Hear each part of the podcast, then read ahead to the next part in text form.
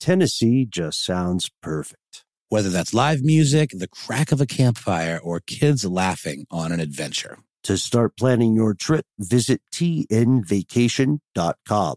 Tennessee sounds perfect. Looking to step up your Mother's Day flowers? The Home Depot has an idea. Let mom's green thumb do some digging with colorful flowers, pots, and premium soils to bring out the most in her patios, walkways, and gardens. Right now, get Vigoro potting soil, just $8.97 for strong, healthy, vibrant plants indoors and outside. Shop our wide selection online and pick up your order in store and give mom the gift of a beautiful garden. Get Vigoro potting soil, just $8.97 at the Home Depot. How doers get more done. Whether it's her first Mother's Day or her 40th, she deserves more. Shop tons of stunning on trend jewelry for every budget at Diamonds Direct. Diamond fashion jewelry, beautiful birthstones, everyday pearls starting at just $200. Commemorate the real loves of her life with a gorgeous pendant featuring the birthstone of the one who made her mom. This Mother's Day, Diamonds Direct has everything you need to say thank you. Diamonds Direct, your love, our passion. Online at diamondsdirect.com. Ridiculous History is a production of iHeartRadio.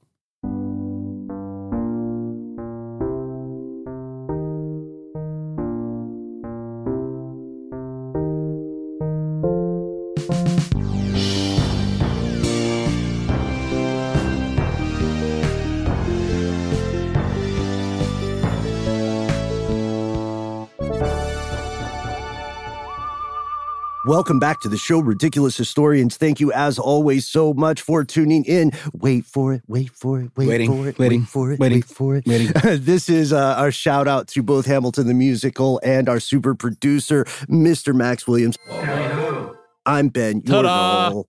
Is wait is wait for it a Hamilton reference? Yes. You know, I tried watching it on TV. I guess it came out on Disney Plus. Yeah, you always say you don't like it. I enjoyed it, but I didn't enjoy it enough to finish it. Does that make sense? You ever, you ever Sure, experienced yeah. that with a series or something? Mhm. A lot of content out there. I mean, maybe a little less so now. Um, by the way, good job with the strike, guys. Oh, thank you. Yeah, you, you, you did that. That was all Ben's idea. But No, no, you know, no, no. we've been talking a lot about Yeah. labor organization and things like that, and it is cool to see uh, something as basic and time tested as a strike do the damn thing. With the WGA finally agreeing to some pretty basic demands. WGA, what, what, what? A lot of the smaller distributors and studios had long since agreed to. That was the part that Mm. kind of always made me scratch my head a little bit. That's right. Yeah. And uh, these things often occur in phases, right? So now the SAG union, the Actors Guild, is in play. Uh, the United Auto Workers are in play. This is this is pretty fascinating stuff. Uh, we also want to be careful because our returning guest.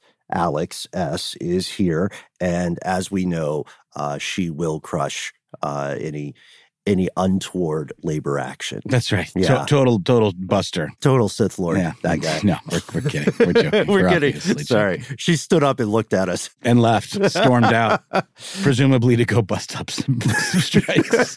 Alex is Alex is the best. We're all so glad you tuned in, folks.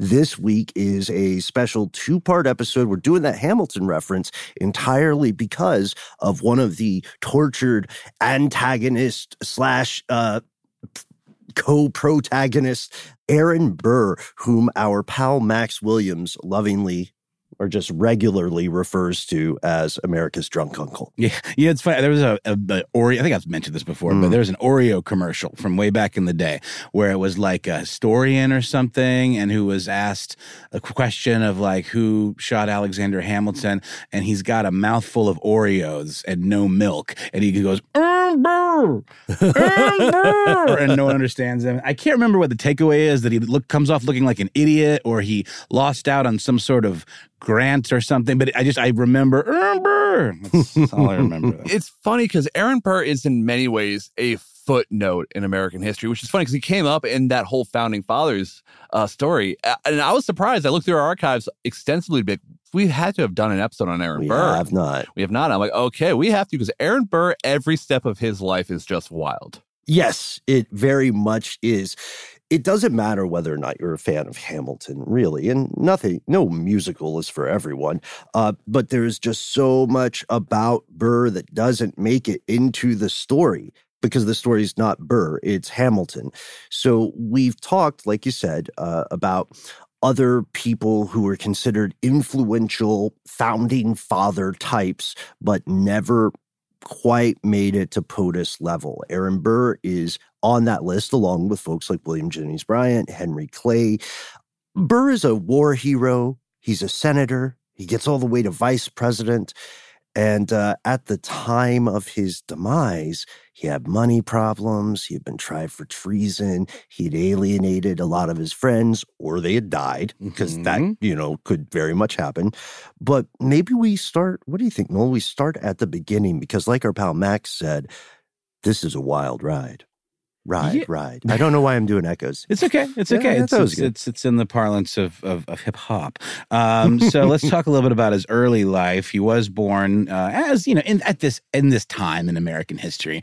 You'd be hard pressed not to be born into some kind of military circumstance. Sure. You know, your parents either fought in the war or you grew up with aspirations to be a soldier, whatever it might be. His father, Aaron Aaron Burr Sr., was a Presbyterian minister and he was the second president of the College of New Jersey, which uh, later became Princeton University.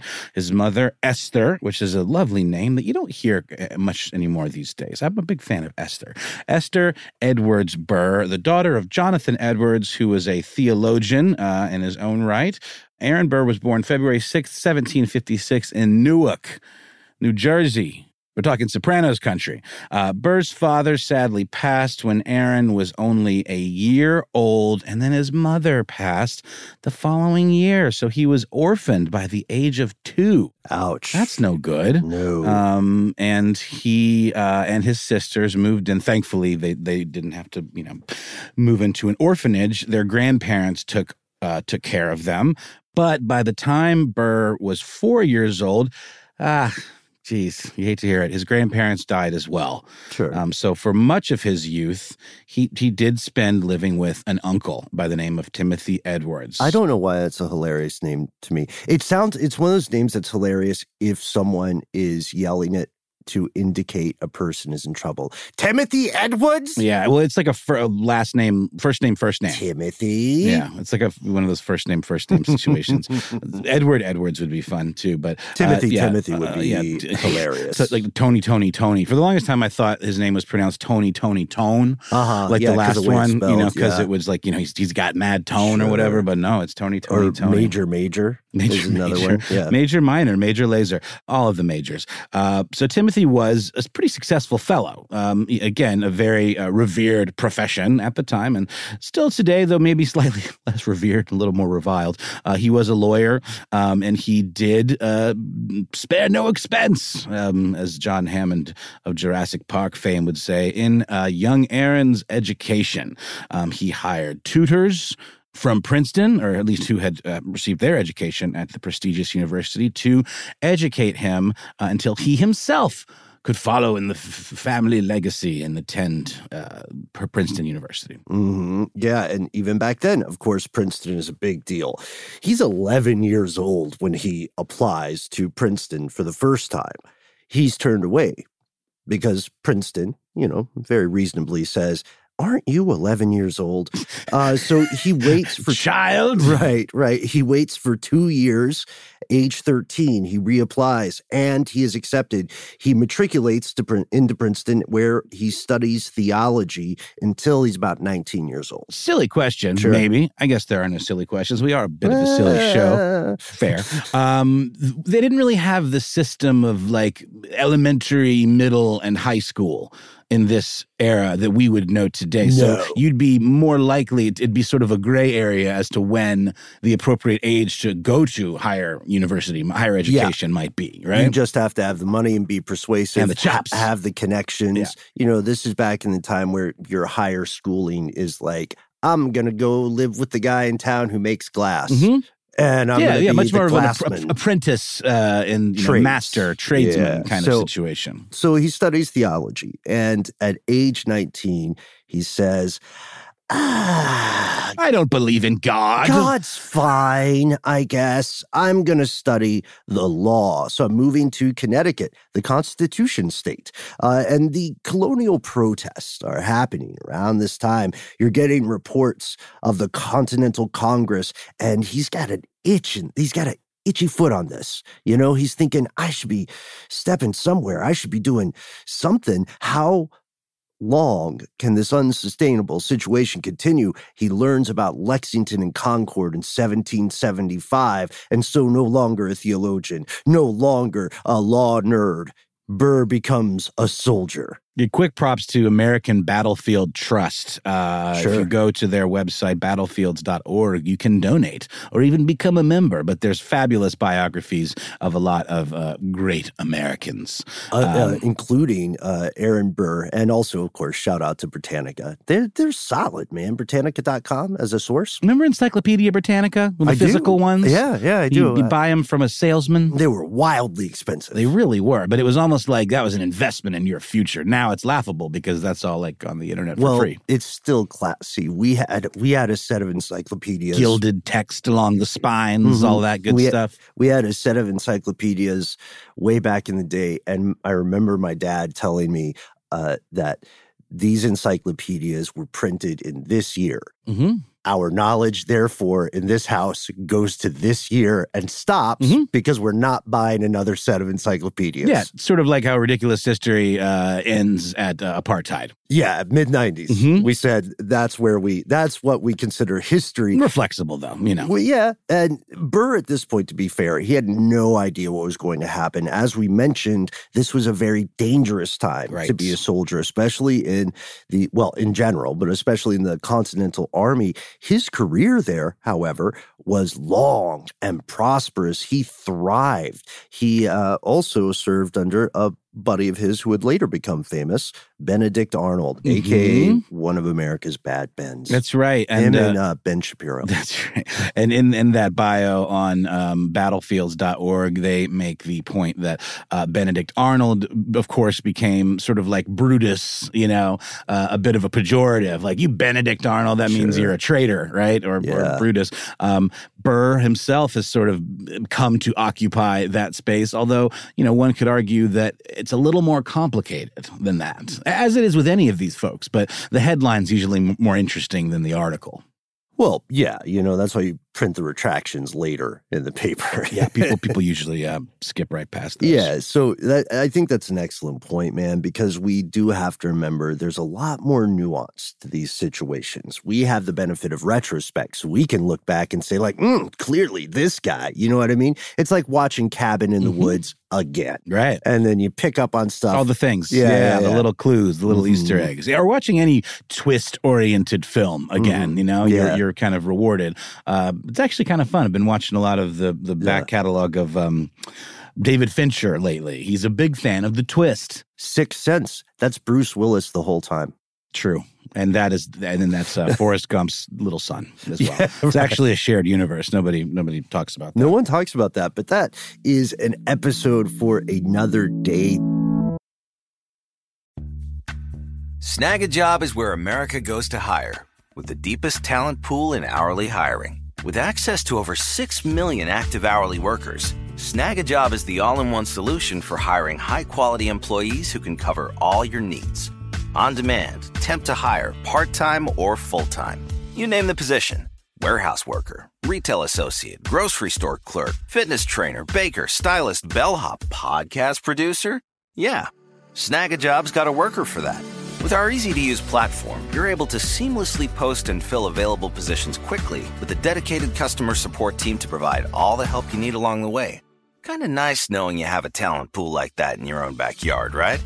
Snagajob is the partner you need to keep your business running smoothly. So visit snagajob.com or text snag to 242424 to talk to an expert. Snagajob.com, where America goes to hire. This episode of Ridiculous History is brought to you by Mint Mobile. You know, Ben, I got to say, one of the best parts about spring cleaning is that post clean clarity you get where you're like, man, how have I been living like this? What's wrong with me? You're right, Noel. It's it's kind of like when you find out you've been paying a fortune for wireless when Mint Mobile has phone plans for 15 bucks a month when you purchase a three month plan. It's time to switch to Mint Mobile and get unlimited talk, text, and data for 15 bucks a month. To get this new customer offer and your new three-month unlimited wireless plan for just 15 bucks a month, go to mintmobile.com slash ridiculous. That's mintmobile.com slash ridiculous. Cut your wireless bill to 15 bucks a month at mintmobile.com slash ridiculous. $45 upfront payment required, equivalent to $15 a month. New customers on first three-month plan only. Speed slower above 40 gigabytes on unlimited plan. Additional taxes, fees, and restrictions apply. See Mint Mobile for details. This episode is brought to you by eBay Motors. eBay Motors is here for the ride. Noel, do you remember your favorite car? Well, yeah, um, it was a uh, an Eddie Bauer edition Ford Explorer. Oh, that's And cool. I, yeah. I, I just remember it was my dad's. I, I was a hand me down car kind of kid. Dad would buy a new car, I'd get that car, and I just remember feeling so awesome being up above everybody, like I was in Mm. Mad Max or something. You know, I had a lot of uh, land yachts that I loved. I had Pontiac Yeah. Bonnevilles. right? Oh, I never had an El Camino. My dad had one, and that was a that was a real interesting use of our collective time, keeping that thing running.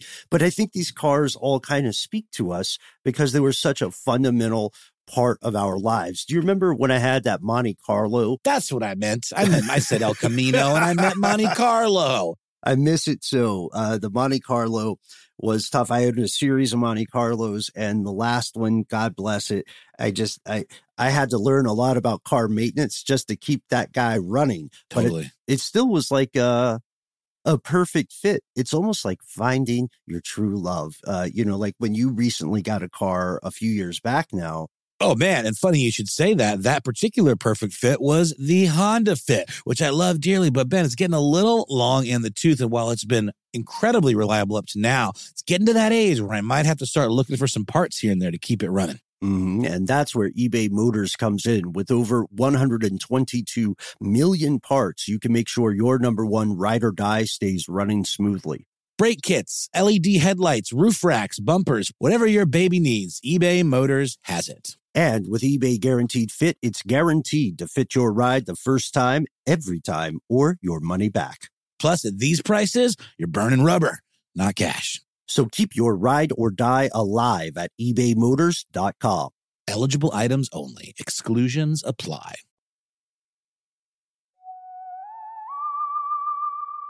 The stuff that Burr does during the war, um, partially due to his better than average background and partially due to his schooling, uh, he quickly enters the inner circles of the army, the halls of power. Mhm. He becomes an aide de camp, which I guess is just like your boy, your sidekick, It's like the best boy in your, movies. your you know? valet. Yeah. You know? Yeah, uh, he, he marches. He participates in this march uh, along with a lot of volunteers. Well, actually, he was one. Excuse me. In this situation, he was a Yes. volunteer. Marched 350 miles through the northern wilds of Quebec to invade Canada, which I always just think is funny, you know, because we think of Canada as just being our like gentle, docile neighbors to the north, and the idea of invading them just seems mean. So apparently, though, this was not a particularly fortuitous uh, expedition for the American Army, uh, but it was uh, a positive outcome for uh, young Aaron Burr.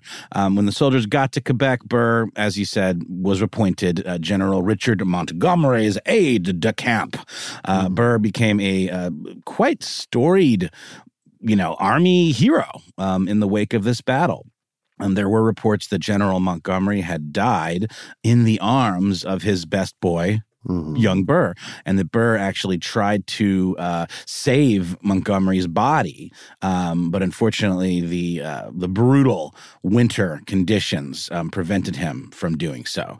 Another Hamilton uh, member of the Hamilton coterie, uh, Theodore Sedgwick, Yes. um, wrote a lot of letters to Burr uh, describing him as being uh, this funny Mhm. sounding now out of Mhm, context, mhm. being young, gay, and enterprising and martial genius. Yeah, totally different meaning now. He's saying you got to go get him attitude. You're always in a good mood. You're Upbeat. thinking out of the Mhm. box. You're good at military sharp minded, And then Burr goes and works just for a bit with old straight seahorse teeth himself, George Washington, who will later become president of the United States. Burr gets uh, he he's not there too long because he likes being the best boy. So he goes to work with General Israel Putnam as his aide de camp, and he becomes a this is weird. He becomes a crucial leader in a famous retreat. When the American forces have to leave New York, he's one of the guys who's like the best at running away. Yeah,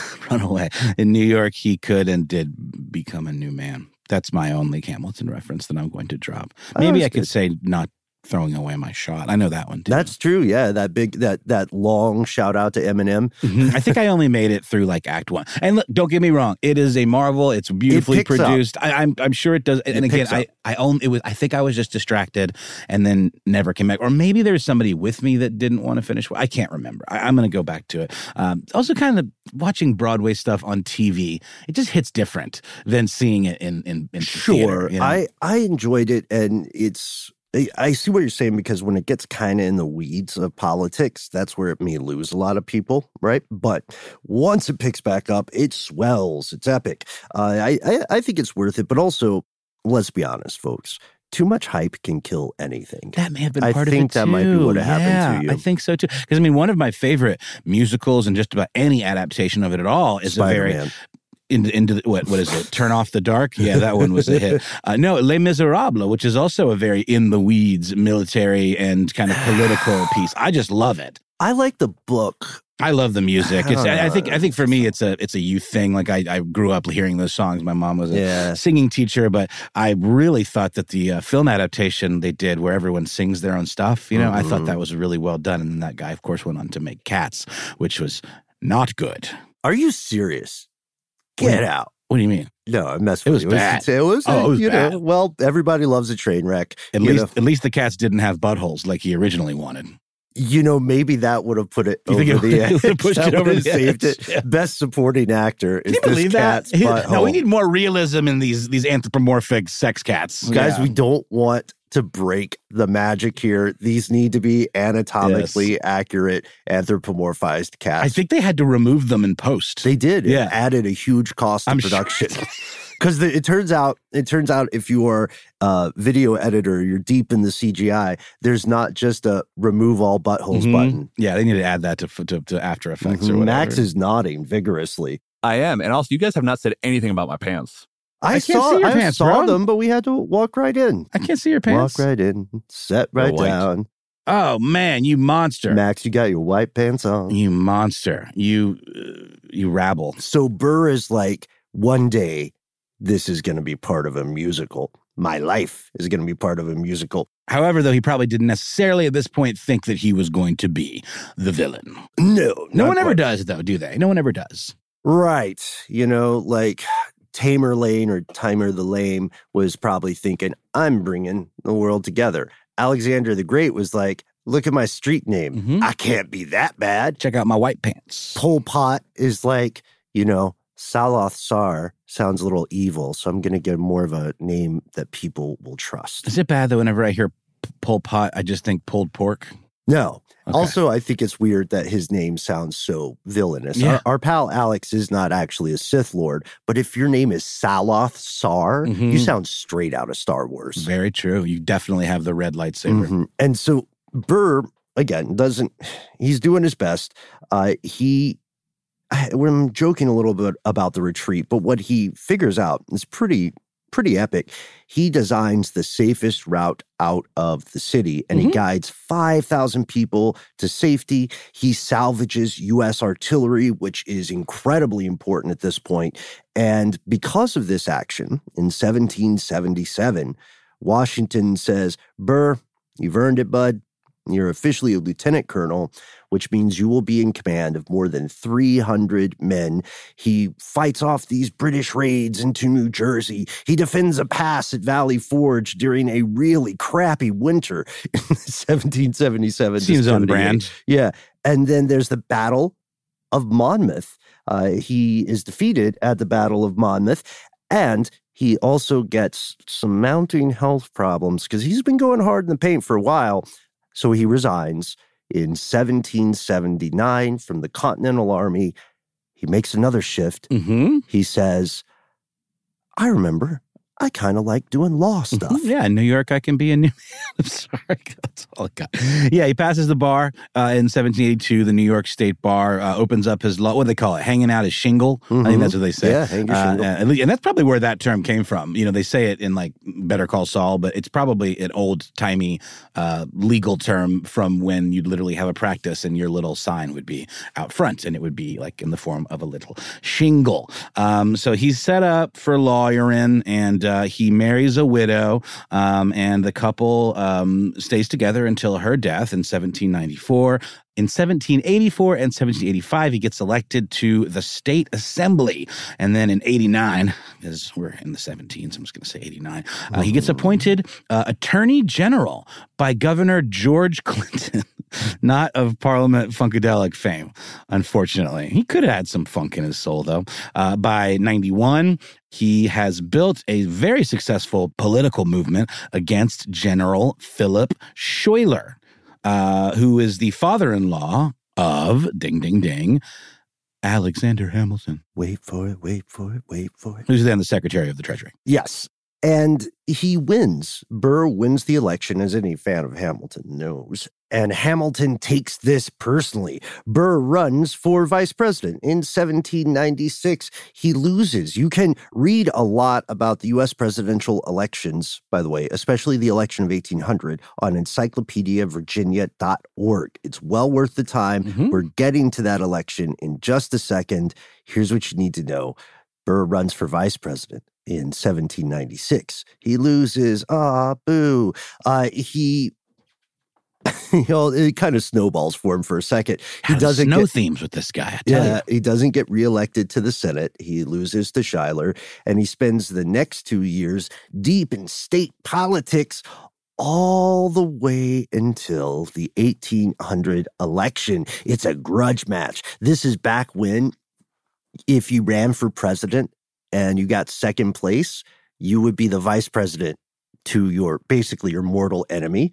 So there's a rematch between Adams and Jefferson and they and they don't want to be in a situation where Jefferson is Adams VP. So the parties try to say all of our teams, all of our electors, you got to be on one page. We got to be unified. On the Federalist side, Adams is going to run with Charles Cotesworth, Pinckney, uh, not not a superpower name, and Jefferson is going to be running with, you guessed it, folks, Aaron Burr. Oh, and there's no popular vote at this point, Oh, fun. right? Fun. Yeah. So Oh, just can I jump in real quick, please guys? jump jump on in. I, I don't think I've told you guys this story. I think I was saving it for this episode. and You're I related to. Aaron Burr. No, I'm not. But this there, this is going to get a little. You little are. Aaron Burr. So the wedding I went to in Michigan that I wore these lovely white pants. They to. look good. They look good they're, on you. They're, Yeah. they're amazing. We And I'm wearing- talked up your white pants in, Uh-huh, our, yeah, in yeah. our Labor Day episode. A- a- and you ragged on me. Ben's like, "Oh, Max only wants to talk about the white pants because he wants us to notice that we're, that he's working out." I heard, I heard everything you guys said, including that entire concert going on behind you. Good. Um, And great work on that, by the way. oh, bud. of course, of course. But so where I was sleeping at my aunt's house, it was like it's it's like she moved in this house recently. It's got she needs to do a lot of work, but there's this painting hanging. So her husband's grandfather painted really weird things, and no one understands the things he painted. But hanging, watching me sleep every night was a painting of Aaron Burr, and no one Huh. understands why he picked Aaron Burr. Uh, and my uncle Dave is a character. He is just like he's just a classic, amazing character. And so, be, being a character, he won't let my aunt Jennifer take it down, but she wants to burn it because she's like, Aaron Burr sucks, and it's weird. Needs to get Aaron burned. Yeah, that's very weird. That's an odd one. Usually, if you're going to have a political portrait hanging up on the wall, it'd be a Jefferson or a Washington or a Lincoln. Aaron Burr's a little bit of an odd choice, uh, as we'll get to quite soon why. Yes, yeah. And no sense in standing on ceremony. Let's let's dig in here. At this time, the state legislatures appoint electors. Men of letters and learning, the idea went, uh, will surely make the most uh, informed and most advantageous or Mhm. beneficial choice. So is this like kind of an early form of the electoral college? Very similar, Okay. yeah. Mhm. And also, it, uh, also, it's intellectually fraudulent to pretend that that is the case. But the Democrats, Republicans, that's Democrat dash Republicans, sweep most of the South. They get all the electors from Georgia, Kentucky, South Carolina, Tennessee, Virginia, all, all, the, best hits, states. all the all the top ones, all the quality ones, all the all the smooth jazz. Adams is, is in contrast, he's doing very well in the Northeast. He gets all the votes from Connecticut, Delaware, Massachusetts, New Hampshire, New Jersey, Rhode Island, Vermont. And because Burr is on the ticket and Burr is a New Yorker, Jefferson wins that state. If you look at the other states at the time, Carolina, nor- the North Carolina, uh, Maryland, and Pennsylvania, eh, it's way more mixed. So the Federalists said there might be a tie. We need to figure out. We need to figure out how to make sure that doesn't happen. No one wants a tie. Let's go to Rhode Island and we'll have one of our boys cast one vote for John Jay. Yeah. So all the Democratic Republican electors contrastingly um, cast their ballots for Jefferson and Burr. Uh, and since the electors couldn't indicate um, a presidential or a vice presidential s- vote specifically, You just had res- the name. Yeah, the result was a tie. Uh, and then the winner was going to be determined by a duel to the death. I'm kidding. I'm kidding. We'll get to that, though. We'll They- get to that. Yeah, they had the. Um, they eventually do get to some good dueling, as as we'll see. At this point, though, the duel is a lot less physical and a lot more bureaucratic. Under the existing parliamentary rules that they applied, a tie had to be decided by the House of Representatives. Each of the 16 states gets one vote per state. Problem being, the House of Representatives is controlled by the lame duck federalist government. All the federalists want to choose in their mind the lesser of two evils. They say, Do you like Burr? No. I mean, I don't trust him, but he sure isn't Jefferson. And they're all like, Yeah, beat me here, Max. They're all like, Yeah, f- that guy. Is it still the same way? Well, I feel it's like it very similar. is. It seems Yeah, like with but the, with the electoral college. But there are, um, there's a lot more work going on behind the scenes to prevent a tie. you know, Right. when we're talking all this stuff out loud, it sure sounds a hell of a lot like casino rules, you know, or rules for from some for some esoteric, you know, card game. Wait till we get to the double down. Oh, no, it's wild, man. Sorry, I'm damaged from Vegas. Never be the same. So, voting in the House of Representatives starts on February 11th of 1801, and on the very first ballot, Jefferson wins as the choice of eight of the states, while Burr gets the support of six. So, more than 30 additional uh, votes are held over the next few days with the same, unfortunately, uh, tied results. Bit of a stymie kind of situation there. Alas, around 36 ballots um, are then cast with the Federalists in Maryland and Vermont um, deciding to sit those out, giving those states to Jefferson, who is then elected uh, with Burr as his VP on February the 17th by a majority of 10 states to four. And Delaware and South Carolina actually cast blank votes, which seems like what is that? Like a Tight. Kind of a flex. Like they a- were a- a very protest? artsy at that Mm. point you know the, it was it was a message about the dangers of government overreach They're just being petty, right? no they're being artistic Petty, artistic petty. artistic I'm going to cut you out. And you, just, you say it's just going to be me being petty. Artistic, artistic, artistic. We'll see. Max, with great power comes great responsibility. Yeah. I don't know why I just hyped you up Do so the hard right about thing. that. No, no, I was, I was, I'm on your side. you stole the wrong radio this time. Uh, that's a reference for just a few people in the audience. Is that also from Hamilton? you know what what is not from hamilton yes uh, in max's defense as well uh, it is clearly a it is clearly a protest vote it's clearly being the people who say well i'm not going to do anything. You know what i mean? It is somewhat petulant but they probably felt they had no other option. This election just the massive poop show of this whole thing, is the origin point, the catalyst for the adoption of the 12th Amendment in 1804. The 12th Amendment says, all right, electors, you're still voting, but you're casting separate ballots for president and vice president because those blank votes were just ridiculous. You guys, we're grown ups. We're starting a new country.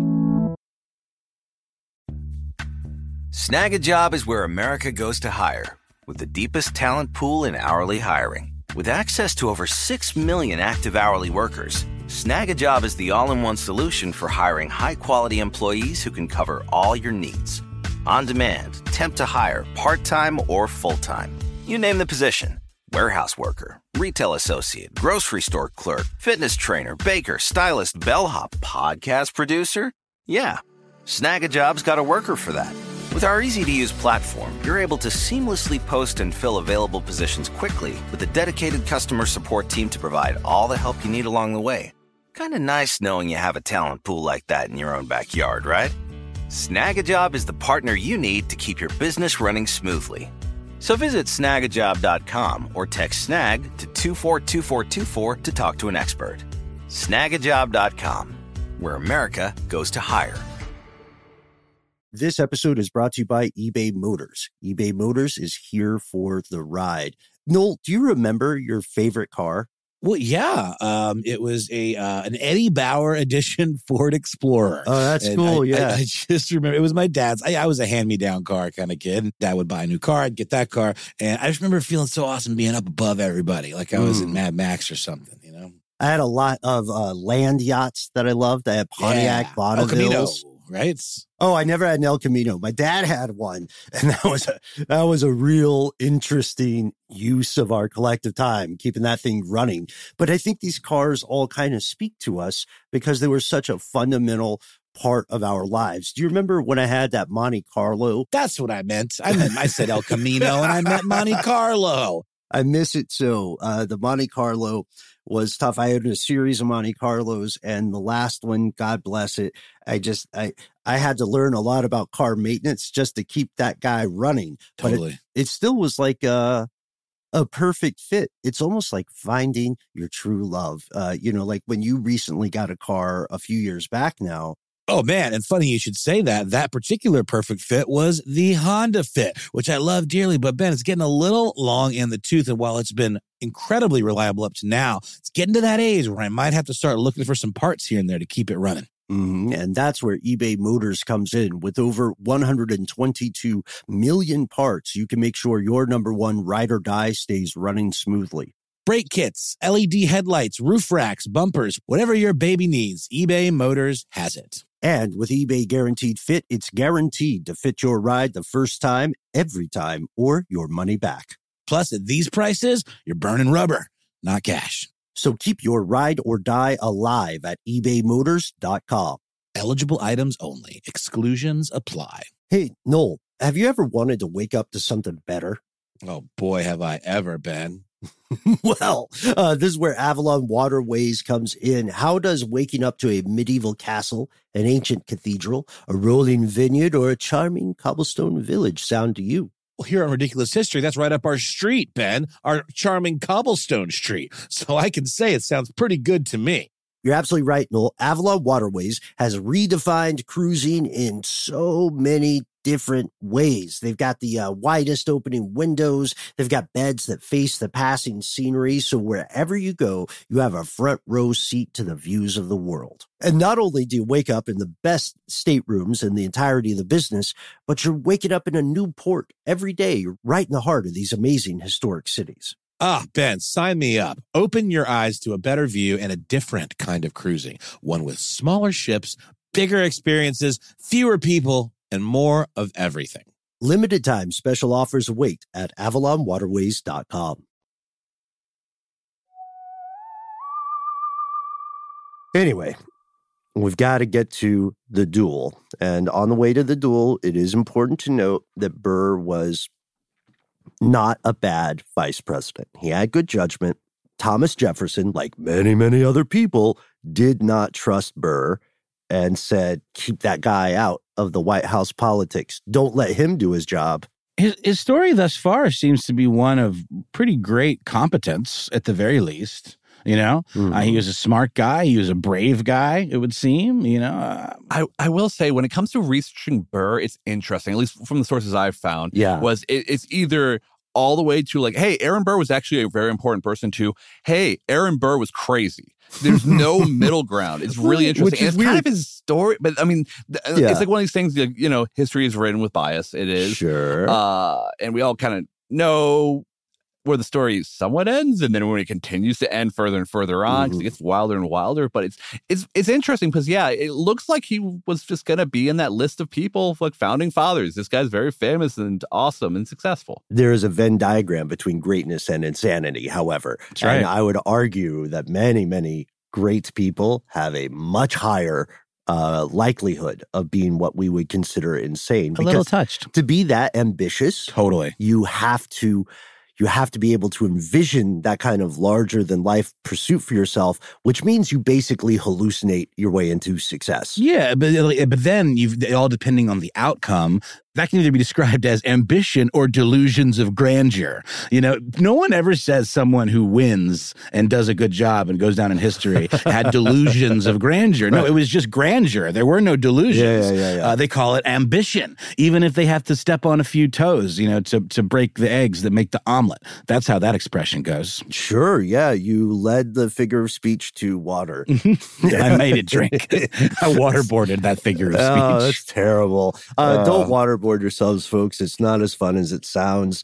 Uh, and Burr is now part of a power divide, right? Jefferson says, "Mm, I don't like this guy. Keep him out of the White House. You know what I mean? Make him eat lunch in the back. And and Burr says, I'm going to run the Senate. And he's pretty good at it. He's a good, he's a good uh, diplomat. Uh, he he plays the game of houses or Daes Dae'mar, as they call it in Wheel of Time. He he plays this very well, and he's able to grow people to incentivize or disincentivize them.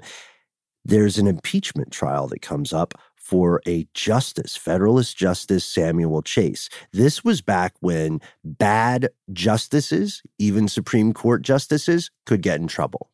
Ah, those were the days, huh? Yeah. Now they're bulletproof. I got to add a really stupid aside. Ooh, do it. Um, we've been talking about how you know the mm, Aaron, uh, our boy Aaron, ended up in some pretty chilly situations. Old you know, with yeah. the with the snow, you know, where he Mhm. had to potentially carry the body of his uh, his uh, commanding officer, Sure, yeah. but it was too snowy, and then there was another snowy condition. His last name is Burr.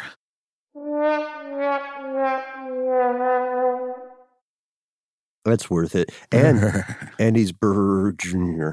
Um, and it's weird too because he doesn't have a middle name. huh? Or at least that we know of. Uh, may have been lost to history. But Jefferson um, has he's grown tired of this Sure. this shenanigans, this Yeah. power, you know, these power hungry vultures of the judiciary, uh, and he decided to um, try to limit Federalist influence on the Supreme Court by kicking Samuel Chase to the curb. And in order to do that, he had to exploit uh, some of this gentleman's uh, earlier shortcomings Sure. that were, of course, on the record. Um, after the House voted to impeach Chase, Get him out of here. get him gone. His impeachment was, uh, of course, supposed to be decided by the Senate and then presided over by the VP, our guy Burr. And so Jefferson comes in in the background and, and he's like, Look, I don't love you. You don't love me, but we are trying to be on the same team. So do me a solid here. Get this friggin' Sam guy out of office. And Burr says, You know, I hear you. And when people say, I hear you, that means they acknowledge that you're speaking and they're not going to do squat. So, Mm. so he says, I hear you. But then he handles the case as judiciously da, da, da, da, da, as possible. And uh, a newspaper that already kind of was beefed up with Burr says the following He conducted the hearings with the dignity and impartiality of an angel, but with the rigor of a devil. Wow. Okay. All right. So, because of uh, his impartiality, um, a Democratic Republican majority uh, let Chase off the hook. Um, Mm. So, this didn't sit well with Jefferson, let's just say. Yeah. But it did. I mean, it was a success for Burr in that he made it happen, Yes. but politically speaking, it was probably not a smart move. I wonder what his calculations were. Why he, did he not see the forest for the trees and that Jefferson was going to be an important man? Did he think it was okay to piss him off because he wasn't going places? That seems like a, a miscalculation. Right. Yeah. He what Burr was very much a calculated dude. And if we had to guess, his impetus or his reasoning was something like, I will prove that even to my political enemies, everyone I gets a be- fair shot. Which is I'm a man of principle. admirable. That's in how a the law is supposed to work. It is. And, Jefferson was like, heck no, we're breaking up. That's right. And you can almost argue that Jefferson was being a little uh, shady by saying ram it through. what? No you way. know? Uh, so that's, you know, okay. This is very interesting. Um, so, you know, again, according to Aaron Burr's biography, this victory would kind of be Burr's last, at the very least, last successful political maneuver. His last big tent item. Yeah, because after this trial, Chase gets off and goes on his merry way, justicing round the land. And Thomas Jefferson says, Hear me and hear me now. Aaron Burr will not be my running mate in the election of 1804. And they say, Well, who's it going to be, Mr. Jefferson? And he goes, I don't care. And at the same point, concurrently, uh, while Burr is navigating the halls of power, he is increasingly beefed up with his longtime frenemy, Alexander Hamilton. And they are sniping each other back and forth. So there's not really a Twitter, right? There are just zines and there are broadsheets, publications, stuff like that. So these guys are firing shots at each other in the public sphere, in the world of print, and then in the world of uh, oration all the time. In 1800, Burr publishes something called The Public Conduct and Character of John Adams, Esquire, President of the United States. This document is very, very critical of Adams because Adams is a Federalist. And Burr did not write this, by the way. He obtained it, he purchased and published it. The author was Hamilton, and Alexander Hamilton is saying, Aaron, A bomb, bro, I meant that for just us.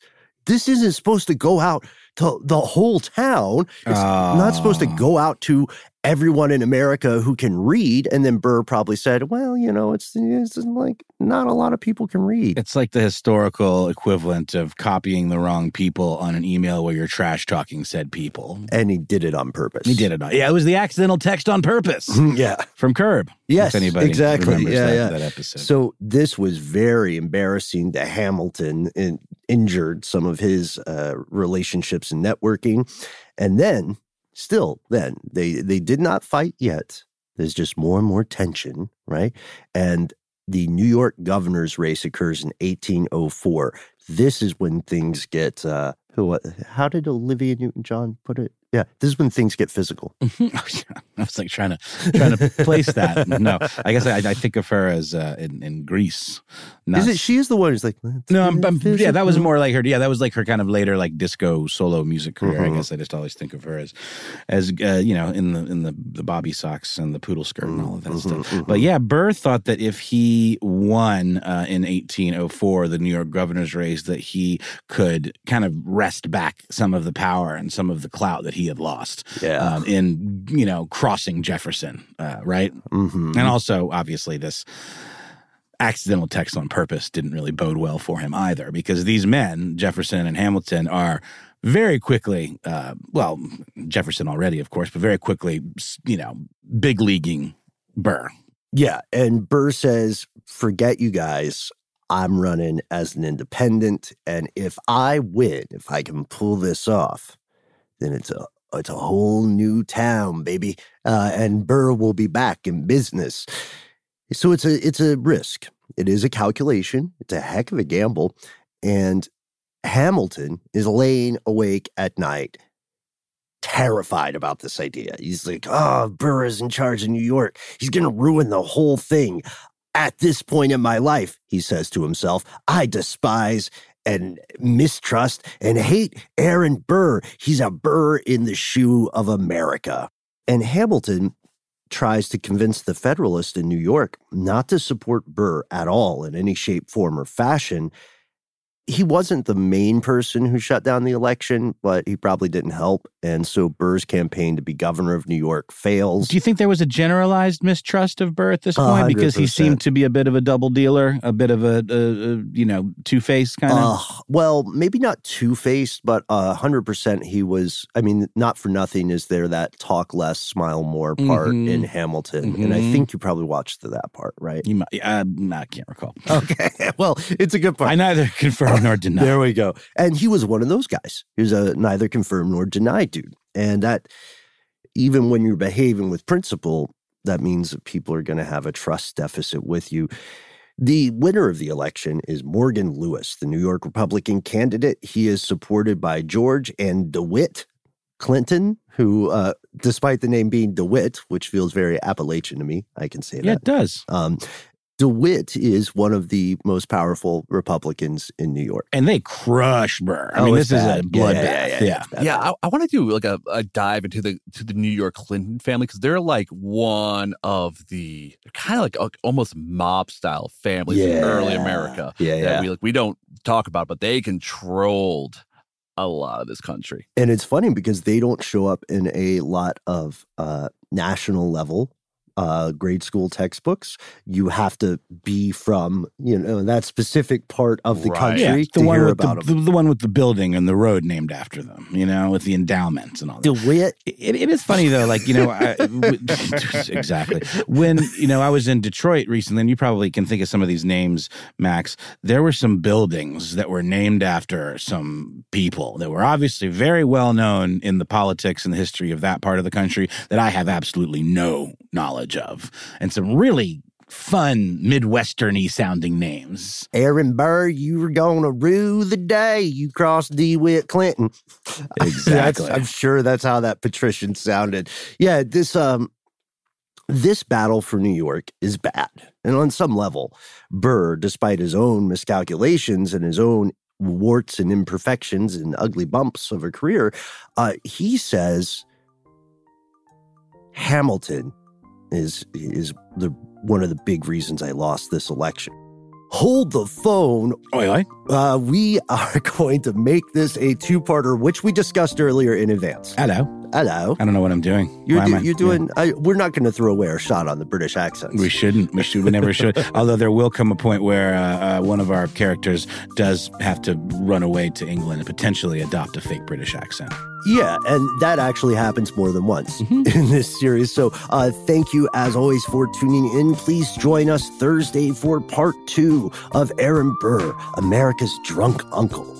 We'll see you next time, folks.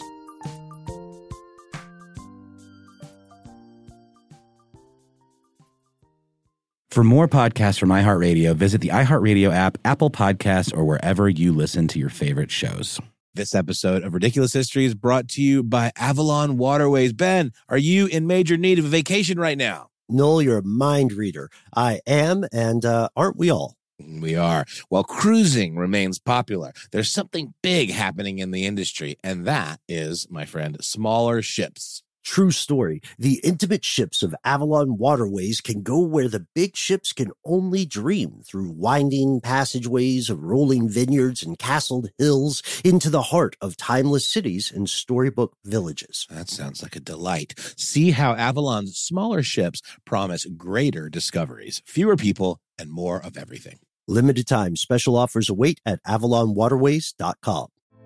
Hey, girlfriends, it's me, Carol Fisher, back with another season of the global number one podcast, The Girlfriends. Last time, we investigated the murder of Gail Katz. This time, we're uncovering the identity of the woman who was buried in Gail's grave for a decade before she disappeared. Join me and the rest of the club as we tell her story. Listen to season two of The Girlfriends, Our Lost Sister on the iHeartRadio app, Apple Podcasts, or wherever you get your podcasts. It's like the police knew who he was before they got here. From iHeart Podcasts. The medical school dean at USC was leading a secret double life.